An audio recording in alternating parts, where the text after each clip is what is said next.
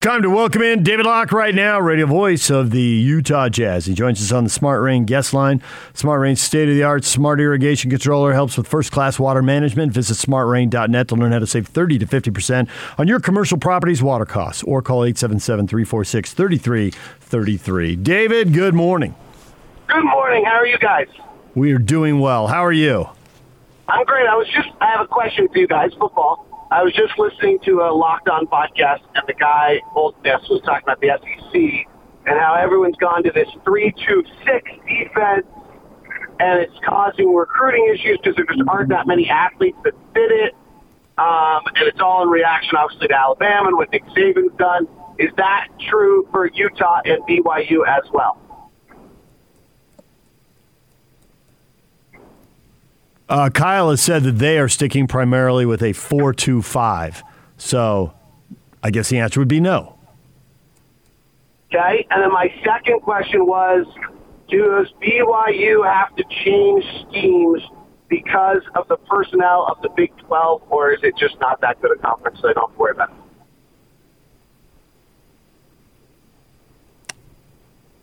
PK, you want to handle that one?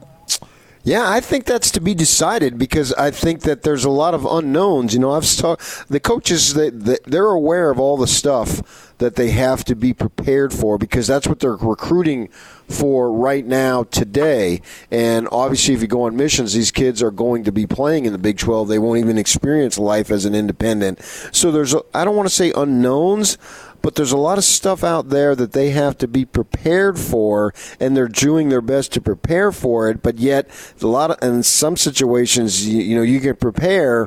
It's like Bronco used to say. I would always think that okay, this is how the game is going to be played, a particular game given that week, and I learned. Then when I get in the game, the stuff that I thought yeah, that's partially true, but then there's a whole bunch of other stuff that I need to be prepared for that I don't even know what it is, but yet I've still got to prepare for it. And I think that's what BYU is going to face. I think the league is going to be a pretty good football league, particularly when you factor in the new schools. I think we're te- we tend to look at the Big 12. Oh, Texas and Oklahoma are leaving, so who do you have? You have Oklahoma State, you have Baylor, and then you have a bunch of maybe on a given year, Texas Tech might be good, Kansas State State might be good, Iowa State might be good, and that might be all true. But I also think this got to factor in the schools that they're bringing in. And right now, two or three of those schools are really good in football. So I actually think it's going to be a difficult adjustment, and there's going to be a lot of stuff that they need to be aware of, and some of the stuff they don't even know right now that they need to be aware of it. I think all that's true, David, and I think the other thing is that the traditional you're a line, you're a defensive lineman, you're a linebacker, you're a safety, you're a corner. That's been blurred for a while, and it's been blurred at Utah and BYU because they were in the same league uh, with New Mexico, and in the case of BYU, they were playing San Diego State. Uh, well, I guess Utah did too this year. And so these schools that have a history of playing the three-three-five, and Bronco did this when he was at BYU. Uh, they they have you know they have all kinds of different names at different schools, the rover back or whatever. But basically, what you have is someone who has the combo skills of a linebacker and a strong safety. You're good against the run, but you've got the speed to play in coverage. You basically have to find the the Kristaps Porzingis unicorn type player where you can cover a receiver in the slot. The tight ends are morphing into receivers. So do you match up with a tight end? So you have to find these guys with unique skill sets. You can call them whatever position you want, and you can say you've got you know, six defensive backs or four or five. But what you really have is a guy who's fast enough to cover in space, but can also play the run and take on a bigger blocker and shed him and make a play. All right, my final question. This guy was really interesting. His other thing was about recruiting. He said, hey, five star recruits any of us could go to any high school game anywhere in the country, see a five star recruit, it'll be abundantly obvious to us. Three and four star recruits is all a joke. It has to do with whether the coach understands how to use the player in their system. Our team system's that different from one to another. That's accurate. Oh, yeah, systems could be different. I think the bigger thing in assessing high school kids is how much talent they have around them because with open enrollment, kids transferring, elite private schools in some portions of the country, not so much here, but in other places, you see high school teams that are totally loaded, and it makes everybody, especially the quarterback, look better than they are when the talent is even. I think that's a big part of the Jake Heaps story. His high school team is loaded. Oh. All right. All right. Thank you, guys. Now to the Utah Jazz. It Next is, week I get my Rose Bowl preview, right? Sure, absolutely. it has not been a uh, glorious stretch because Jazz fans look at an eight game win streak and think that's great, but as soon as the two losses come, they overshadow the other eight. But you look at how the Suns and the Warriors are winning, if you're not playing each other, and with a lot of teams around 500, the only way for the elite teams to really remind their fan base we're great is to put a long string of wins together, isn't it? Until they play each other head to head. Yeah, I mean Phoenix is really great right now, and I'm not surprised by this at all. I, in my preseason predictions, I had Phoenix a considerable notch above everyone else in the West, and I actually think that they are a considerable notch above everyone else in the West right now. They're really they're they're playing great basketball. They're dominating. They're they're hammering people. They're not relenting. They're they're really impressive. Um, yeah, I mean, you you also like you know, right? Like we use 538 or one of these other metrics. So the Utah Jazz play, you know, Minnesota on Wednesday, on Thursday, and what is our chance of winning? 70 percent, you think? 75 percent? Right? Wouldn't that probably be the number? It's high, but if your chance to win 70 percent of the time, you lose a bunch. Then, you know, particularly we're having a tendency to go put ourselves into a position in which the game, the sample size of the game gets smaller and smaller, and then some pretty wild plays have come back to get us here recently, and they'll go the other way eventually. But um, you know, that's that's it. Right? You just, yeah, I guess you can. It's pretty unusual to go win eight or nine or ten in a row. You have to be pretty dominant, and so we're seeing the Warriors and the Suns and the Jazz do it. But it's a pretty hard task to live that way. Yeah, I've always felt that for sure. Once you get over 10, I've been impressed with every win streak. I think it's re- extremely hard to do. A couple of things that we've seen with the Jazz as far as the games is uh, losing big leads. Uh, is that anything that can be concerned about, or is it virtually just life in the NBA, so it's going to happen? Can I go with both on that, PK? Because, I mean, Terry Rozier the other night hits three straight threes, right? If, now that our, yeah. everyone's playing threes – suddenly, if you haven't scored on two possessions, that's a 9-0 run, and then there's all sorts of momentum. And so I think that is part of the NBA. I do think that we're that we are a little culpable, though. I think there's a tendency to relax. I have my personal thing that I think I see every night, but this is becoming. If I'm really honest about my own analysis, I think a little bit this is becoming that it's just my hot button, and now I think I see it all the time. Right? We, we, you know, you can decide whatever it is in life you know, so and so can't drive, and then every time you see a bad driver, you forget about the 73 good ones you saw, and you just say, oh, look, they can't drive. You know, so my thing about us is that we have so many offensive players. It's why we're the best offensive team in the league. So this is a good and a bad, but there just are not enough possessions to go around. And I just feel like at some point when we get ahead, at some point in the game, we get a little bit my turny. And when we get my turny, the ball stops moving. And when we do that, then other guys are frustrated because somebody just played my turn in our defense, and we just lose our edge. So that's that's my take on where it is. I don't actually have a problem with it. I kind of think it's real and um, understandable, and I don't think it's selfish or anything of that sort. The fact of the matter is that most of the guys on our roster have been valued throughout life by how many points they score per game, and they're used to that, and they still want to do that. And um, you know, nobody wants to run up. Nobody goes to play basketball. Everyone loves hoops, but nobody goes to play basketball to run up and down the floor four times and play defense and not touch the ball. And so when that happens after a few minutes, you go take your shot, whether it's entirely in the flow of the offense or not.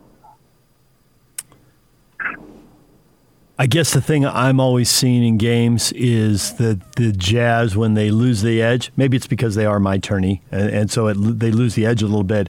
When they start giving up rebounds and they start giving up transition points and they start giving up 30 and 35 point quarters, I'm thinking that's the only way you guys are going to get beat. You are so good offensively that if you just hold people to 100, 105 points, really anything under 110, you're going to win. It's the same thing that's happened to the Suns. They're undefeated when they hold teams under 110 points. So if you just play defense, you're going to be fine. And if you don't get caught with the second shots and the transition buckets, people aren't going to score on you because of Rudy and everybody else is pressing up on the three point line. It seems like a pretty simple recipe because they're so good, but it seems like a recipe that they just can't cook up. Yeah, I mean we're not as dominant. Last year we just didn't lose lead. I think we were what forty-one and four if we let going in the fourth or something crazy. Um, you know, maybe even forty-one and two. Um, and you didn't lose at home, and you didn't lose below 500 team. That's all because you're an elite defensive team, right? But when you're an elite defensive team, you come out and you just beat people like that. We were an elite defensive team against Charlotte the other night. You know, that was it was interesting. You know, the numbers are crazy. We had the third best shot quality we've had in any game all year long in Charlotte. Just didn't make it. So this is that's the turn. That's what you're looking for. That's the a and it's not toughness. I don't like that. I don't really like that phrase because I don't really know what it means. But there is an element where you can be difficult to play.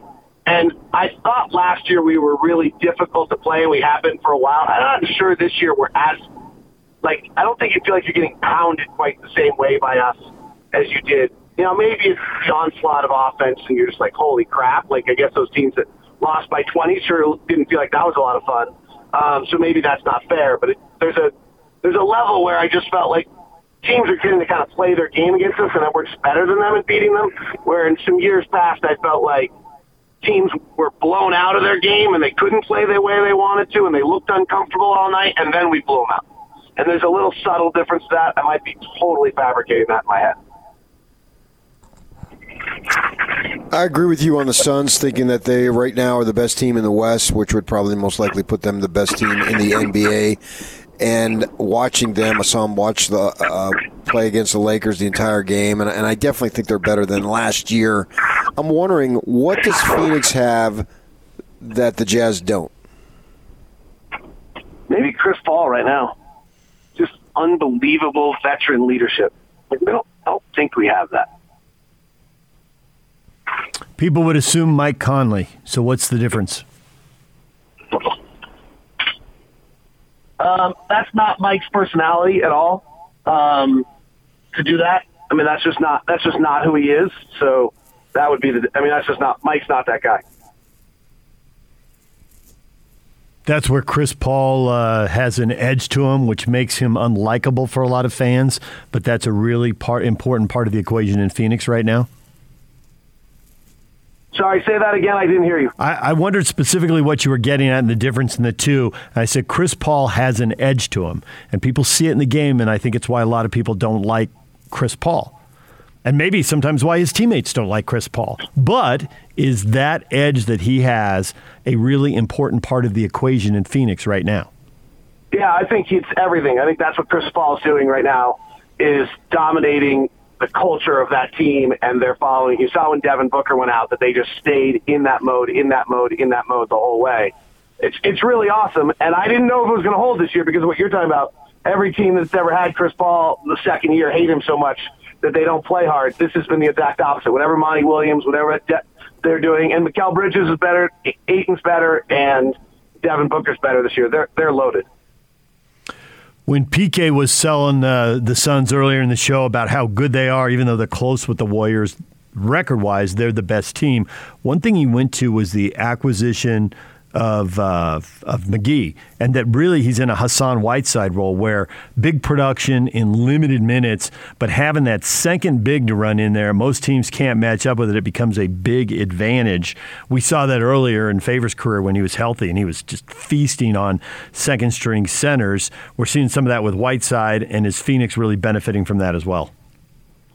You know, Phoenix. Uh, here's the one that I'm really surprised by on Phoenix is that, you know, if you look at their numbers last year, Dario Saric was vital to their success.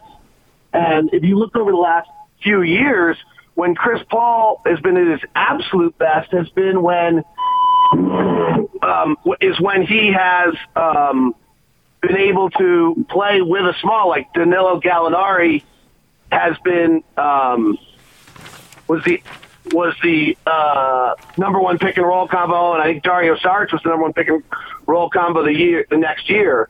So those two circumstances, and they don't have that this year. Kaminsky actually was playing really well, but now he's out, Saric is out. So I, I've been surprised that that hasn't hurt them at all. Yeah, I, I think that uh, McGee gives them a, certain element that they didn't have from the defensive standpoint. I think they're a lot like the Jazz in terms of their offense. I mean, they can really light it up, but they needed somebody who's going to do the junkyard dog stuff. And those other two guys are more finesse guys, where McGee is more of a banger. And so I think that's that's been the difference, uh, or not the difference, but it's been a difference that has allowed them to be better. I mean, that's just my observation, so take it for what it's worth. So there's something going on in the league right now, though, from a big picture standpoint, that bigs who dunk have become more important than ever before. Um, so the new rule changes and the trends of the league a little bit are the following. So guys are getting the free throw line less. You've heard about all of it. Free throws are down. So, so you know, Bradley Beal is taking eight free throws a game, suddenly taking four. Guys who are taking six are taking three. Trae Young's taking, you know, five. And so their efficiency is way down because of that. Then part two of it is that rim shots are down. The amount of shots being taken at the rim are, are way down just because of the Brook Lopez defense in Milwaukee and what everyone's doing. And so the next, so what that has done is meant that rim shot, the free throw, the lack of free throws makes rim shots actually more important because they're so efficient. And then the lack of rim shots overall is making bigs who can actually get to the basket and dunk way more important. So if you look at teams that are surprising this year and playing better than everyone thought they would, they all have that guy. Jarrett Allen in Cleveland, JaVale McGee is now that guy we're talking about in, in Phoenix.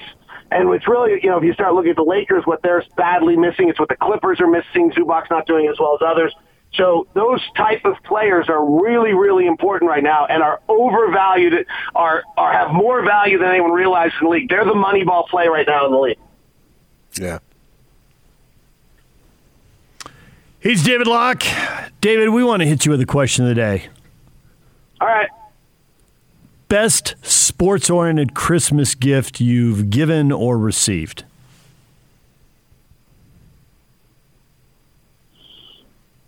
Maybe that like vibrating football game that we had when we were kids,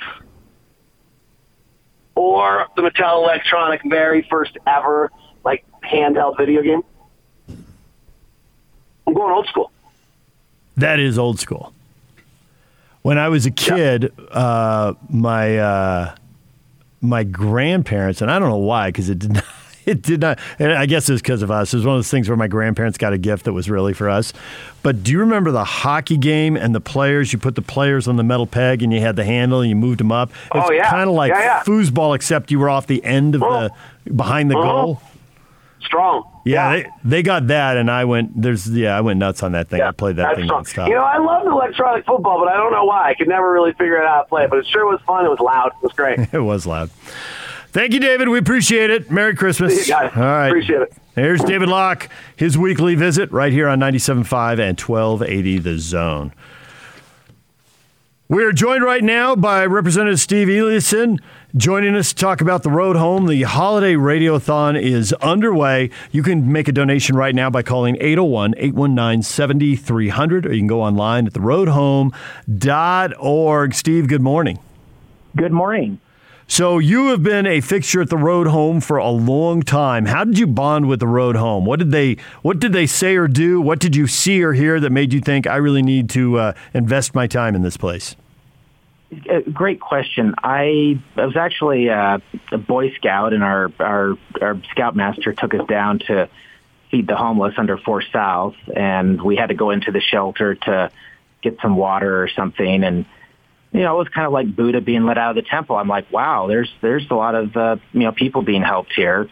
And then in high school, I did a, a service project with uh, the Road Home, and then just found an opportunity to get involved with the uh, a committee and volunteer. And I, I I think I've been on the board for pushing involved one way or another for 20 years. So I've I've had a front row seat to the great work they do, helping people step out of homelessness and back into our community. People hear the road home, and I think they think of the building, which is no longer standing, and they think of emergency overnight services. There's been a big trend towards supportive housing in that. What are the changes you've seen in the last 20 years? And the people who are donating, how are they going to be helping these changes? Yeah, that's a great question. So the the road home, uh, of course, has emergency shelter.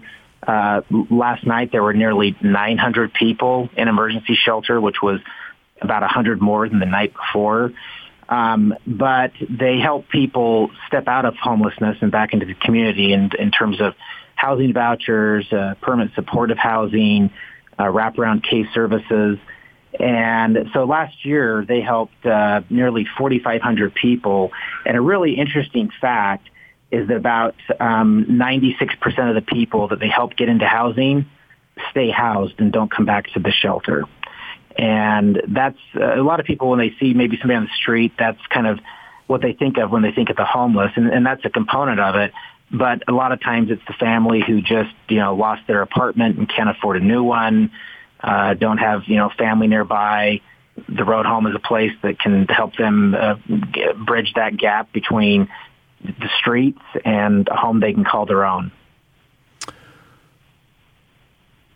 I'm curious the long term impact we're making on the homeless. And as a guy who's been involved in state government for a long time as a state representative, how do you measure that? How much do you hold the service providers accountable? And how much do you look at what's happening in society, whether it's veterans, addiction issues, kids? I think this is wildly underestimated by the public, but the number of kids aging out of foster care every year, and there's surveys that say about half of them are going to end up homeless. Those are also issues that have to be addressed. And just looking at the service provider, you're not getting the whole point and you're not addressing the whole issue. Yeah, it's a, it's a really good question. It's an issue legislatively that I've worked on for years and have a bill this coming session to continue to try to improve uh, services for uh, people in homelessness so, so often these individuals have had a, a, a difficult background in terms of uh, trauma, addiction, and mental health issues. And the road home uh, tries to successfully connect many of those individuals to those types of services that help get to some of the root causes behind homelessness. Um, the you know some people say, well, this is just you know uh, maybe their fault, and so we're not going to help them. But the reality is, is that uh, as I've sat down with many homeless people over the years, I'll, I'll give you one example.